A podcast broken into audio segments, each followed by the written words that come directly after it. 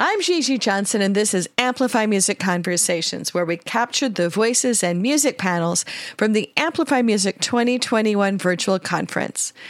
Over the course of the panels, you'll hear more than 100 panelists from a wide variety of cities and countries, each working in their local communities to recover from the challenges and changes of the pandemic. You'll hear about new community models collaborations, and ways of organizing, each recovering and transforming their own music environment. The Performing Arts Readiness Group was put together several years ago after some big storms wrecked the eastern seaboard and the andrew mellon foundation said with good planning we could help these goals get mit- these these harms get mitigated and i've been doing emergency planning work through that group after producing 120 festivals around the country i started to see the um, correlations between the planning we did for that and the planning that cities would need if they underwent fast change. And we know that um, that with climate change and other stuff coming on, it's time to get ready for that. I'm a very positive person, but also I've got a little bit of chicken little in me, and that makes me feel like uh, this is the work I've been called to do um, kindred spirit in that with Molly Quinlan Hayes. And of course, uh, Kate Durio and her group know all about the power of music to help communicate things in these hard times and good times and happy times. So, um, we're going to talk about this in arts organizations from a couple of perspectives today. And in fact, they're sort of polar in some ways, like a northern lights and a tornado. These are the sort of things that we we have on Earth in these good times and bad times, and we've all gone through a lot this year. So, um, Molly, would you talk a little bit about? Um, I said you're a Swiss Army knife. You know, but what what what blades are we working on today? Scissors or toothpicks? Sure. Thank you. Good morning, everyone. Um, I'm Molly Quinlan Hayes, and as Matthew mentioned, I'm kind of um, representing a triumvirate of arts service organizations today, the Performing Arts Readiness Project, um, the um, National Coalition for Arts Preparedness and Emergency Response, known to its friends as NCAPER, and Arts Ready, a national initiative out of South Arts. And all of us are trying to help the arts community, artists, uh, individual artists, as well as organizations become more resilient and create a better national safety net um, for uh, whatever kind of crisis folks um, experience. And I'm speaking to you from North Georgia, uh, the ancestral lands of the Eastern Cherokee and the lower Muskogee Creek people. And thank you, Matthew, for starting us off with a reminder that as much as we're going to yabber and talk for 30 minutes, it's all about the music. So thank you for starting us there.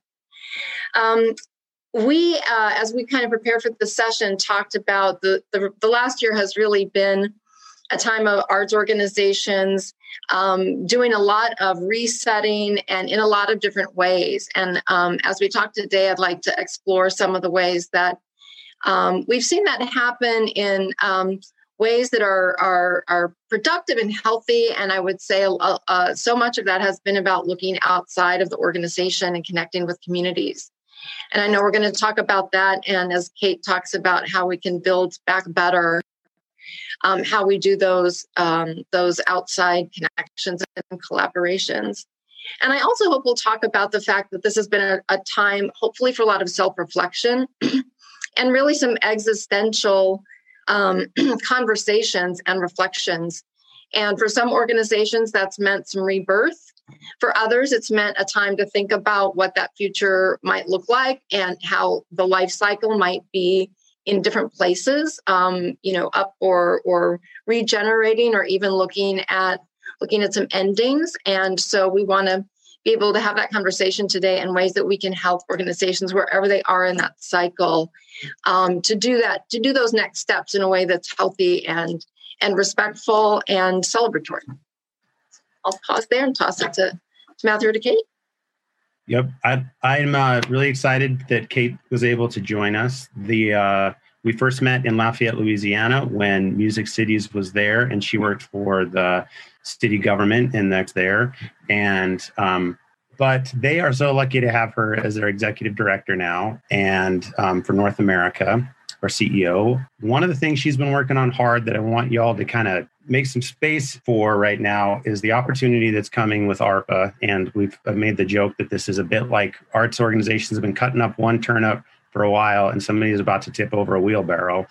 Um, and who knows where all those turnips are going to go in states that are getting billions of dollars Um, but we think um, there's some great ways to plan that that helps the things we all are close to us. Kate, please uh, take as much time as you you can. Just talk for a while, would you, about about this moment we're in, what you're what you're going to do about it? Sure. Yeah. Thank you for having me. Good morning, everyone. Um, I I still am in Lafayette, Louisiana. I'm from here, moved away and came home, and uh, I'll follow Molly and and Matt's lead and say that uh, I'm in the home of Cajun and Creole uh, cultures here in Lafayette, uh, as well as in Lafayette, uh, the middle of the Takapa uh, territory here. So um, we're, you know, we just we have been with Sound Diplomacy working so hard to celebrate music in a way that we all miss it. We know that this is something that we haven't been able to experience for so long. Um, and, you know, in Lafayette, we have a World Music Festival, if you don't know, uh, with 450,000 people that come for Festival International. And we haven't had that last year or this year. And they've you know, they've molded to the times as many arts organizations have. Um, and it's been really, gosh, inspiring to see how things have progressed and how really creative and innovative people have been. This is, that was at Festival Acadiens et Creoles that happens every October. It's our second largest festival. Uh, both of those are free, by the way, if you ever want to come to Lafayette. But, you know, we really have seen uh, like Molly said, a reset of these arts organizations, which, you know, we can face it. These arts organizations are always in react mode. They're always in struggle mode. They've never really had that forced reset. And there's really an opportunity that exists there from a framework perspective, from a refocus, from a strategic effort. But with combined with the turnip cart uh, overturned, as Matt put it, with the American Rescue Plan Act or ARPA, there really is an opportunity to, to really put some investment in that we haven't seen in generations towards our arts and culture infrastructure and really understanding and building back better uh, in relation to this reset that we're talking about. So, you know, this really afforded agencies to do better and to think about what they really should be doing and want to be doing that's going to be helpful in a way that we haven't had a chance to do that. It's sort of just built on these old policies, built on the old way of doing things, and we we tweak a little bit, but this was really kind of like, okay, we're going to kind of throw this out and start from scratch. And I think that that helps them be more ready and more resilient too, as we've seen more factors from weather to worldwide pandemics, a lot of outside forces that really have forced our hand. Um, and so it's just I've been inspired both as a policy wonk, as as a you know as an arts advocate um, and an arts patron at really just the innovation that I've seen and the creativity around what we've seen in the last year, 18 months uh, in the absence of business as usual, going to live shows, going to festivals. Um, we've had to see agencies find ways to make more money, be relevant, make create more awareness, advocate for themselves.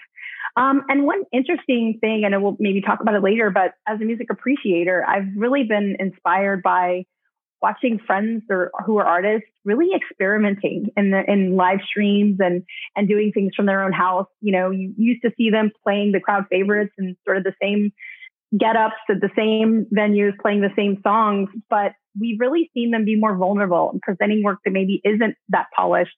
They don't have to play these crowd favorites that are going to get them cover charges at the door. Um, so I've seen artists playing around with different costumes and lightings in their own living room and playing these, you know, kind of raw versions of songs that, that they're working on. And it's been a really interesting peek into their creative process and them growing as an artist in their reset. Um, and so I, you know, I really want to toss it to Matt and Molly to, to also talk about this pause and some things that they've noticed. And uh, Matt, we can maybe talk about the ARPA stuff a little bit further. Molly, I see you're unmuted. Jump in. Great. Well, I think that, and, and just to um, reflect off of what Kate was saying, I, you know, this idea of arts organizations also looking at um, experimentation and moving out of their comfort zone. And um, one of the things that I've seen uh, is the the need and the, the hunger in a lot of ways for arts organizations to have these um, really foundational conversations and necessary ones, particularly between staff and board, about um, taking more risks knowing that we're in an untried time and situation and um, what is your tolerance for failure or for experimentation? Because that's different for every organization. So that's something that we really encourage is to put those kinds of questions um, on the table and not make assumptions because we are having to try out new things and as much as I am like a planning and evaluation wonk and, you know, got have performance measures and we have to look at our outcomes, this is, you know, a time that's just different. And we're going to have to try out new things. And, um, I was really taken um, earlier this year. I did another um, conference with Matthew at, for Folk Alliance International, and you know they talk to their organizational members across the world about this idea of have you tried new things? What has that been like?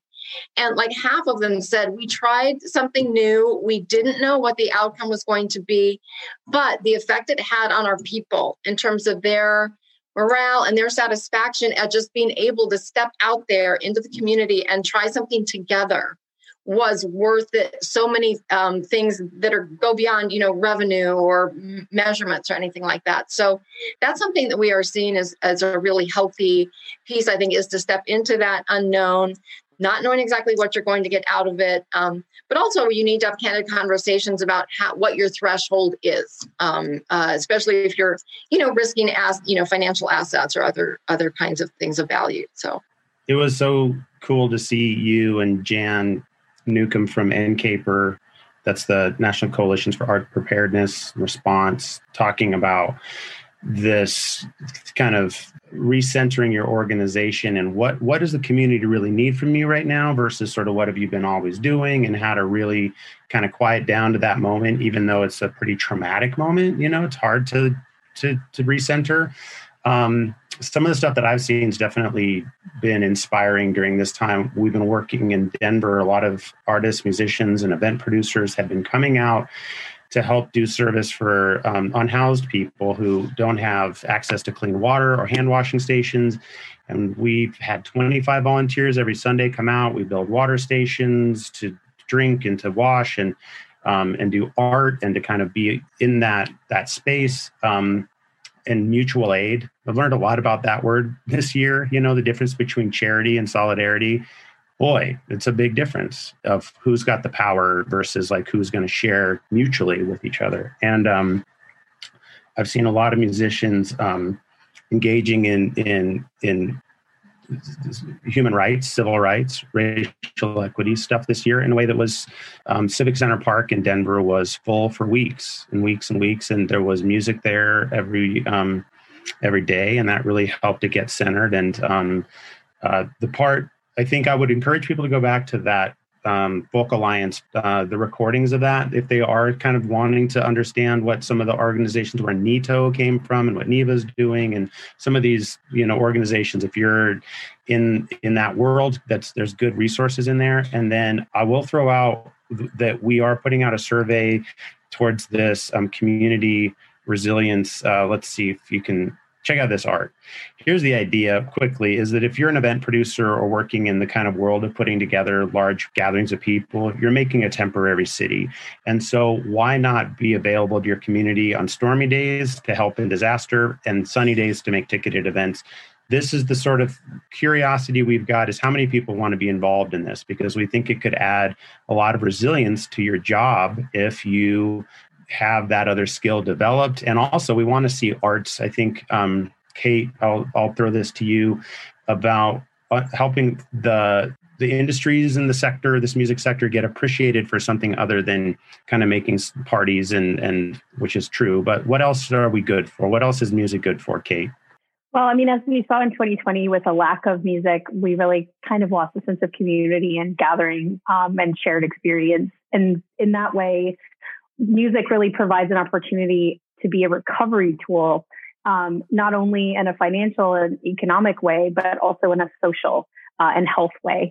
Music also is one of the fastest industries to get back to work. You don't have to wait for businesses to rescale up to get, you know, get their books right so they can bring people back on. But we're talking about, you know, gigs that are relatively affordable. And to be quite honest, restaurants and bars and venues are anxious to, to get people back in their places. And one way to do that, one draw of that is music.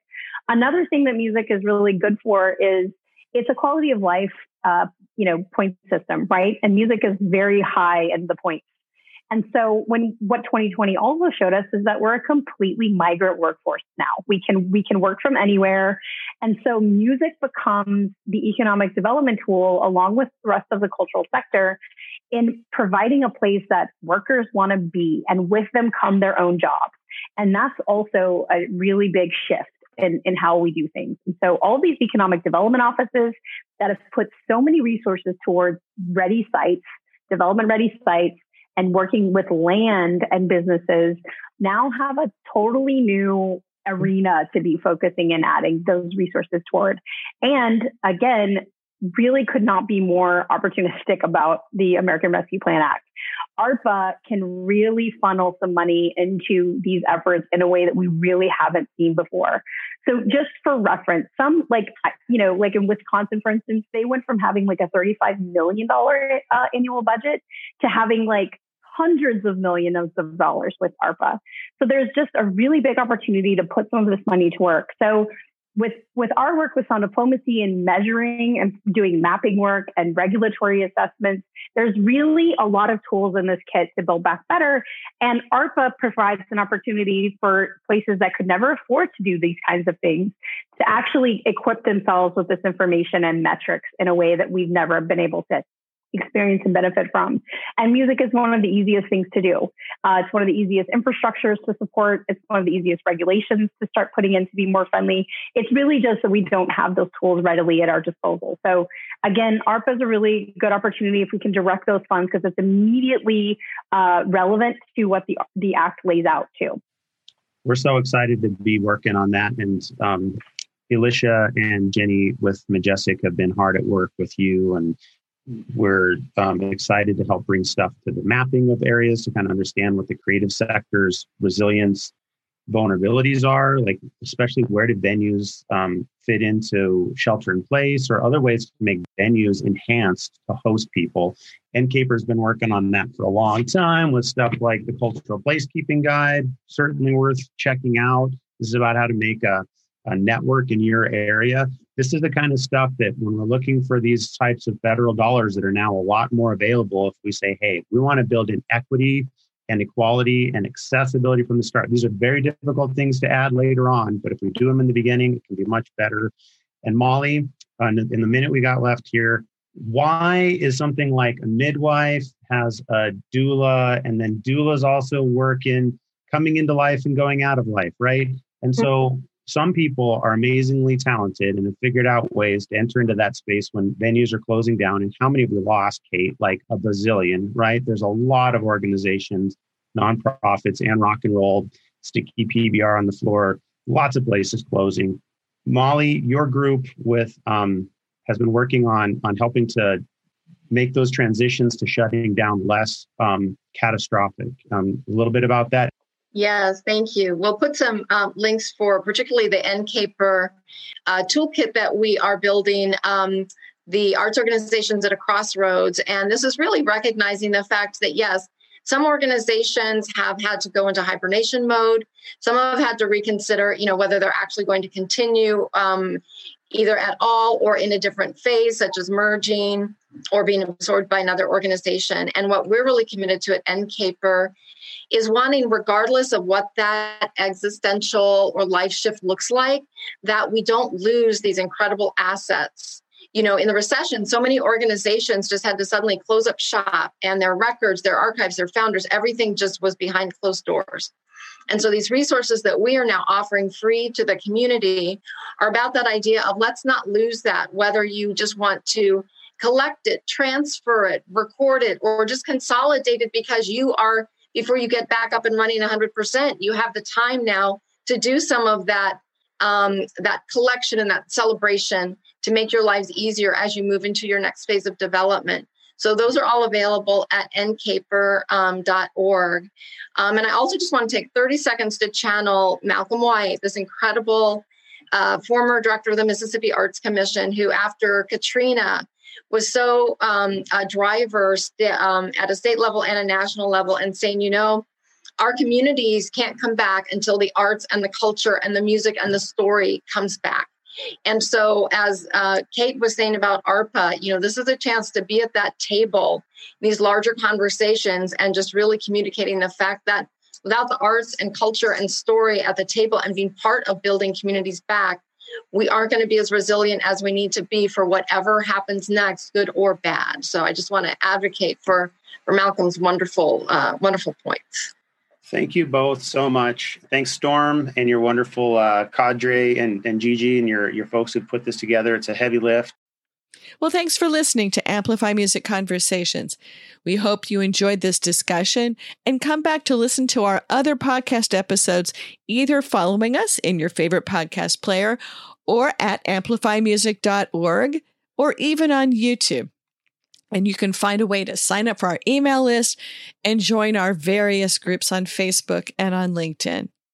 We'd like to thank the Institute of International Business at the University of Colorado, Denver, who sponsors this podcast series, as well as the conference sponsors MIA, UCLA Herb Alpert School of Music, the Creative Arkansas Community Hub and Exchange, Bandzoogle, Tully, and Lyric Find. We've had great support putting this conference together this year, and we look forward to continuing these conversations with you through this podcast. Thanks for listening. You have found one of our adventures now in the Maremel Podcast Network. You can find our shows everywhere that you listen to podcasts. We've got Amplify Music Conversations from the Amplify Music conferences during the pandemic, Creative Innovators, and now Innovating Music. If you're interested in following up with us in any of these shows, please reach out on our websites, and you can find those in the show notes.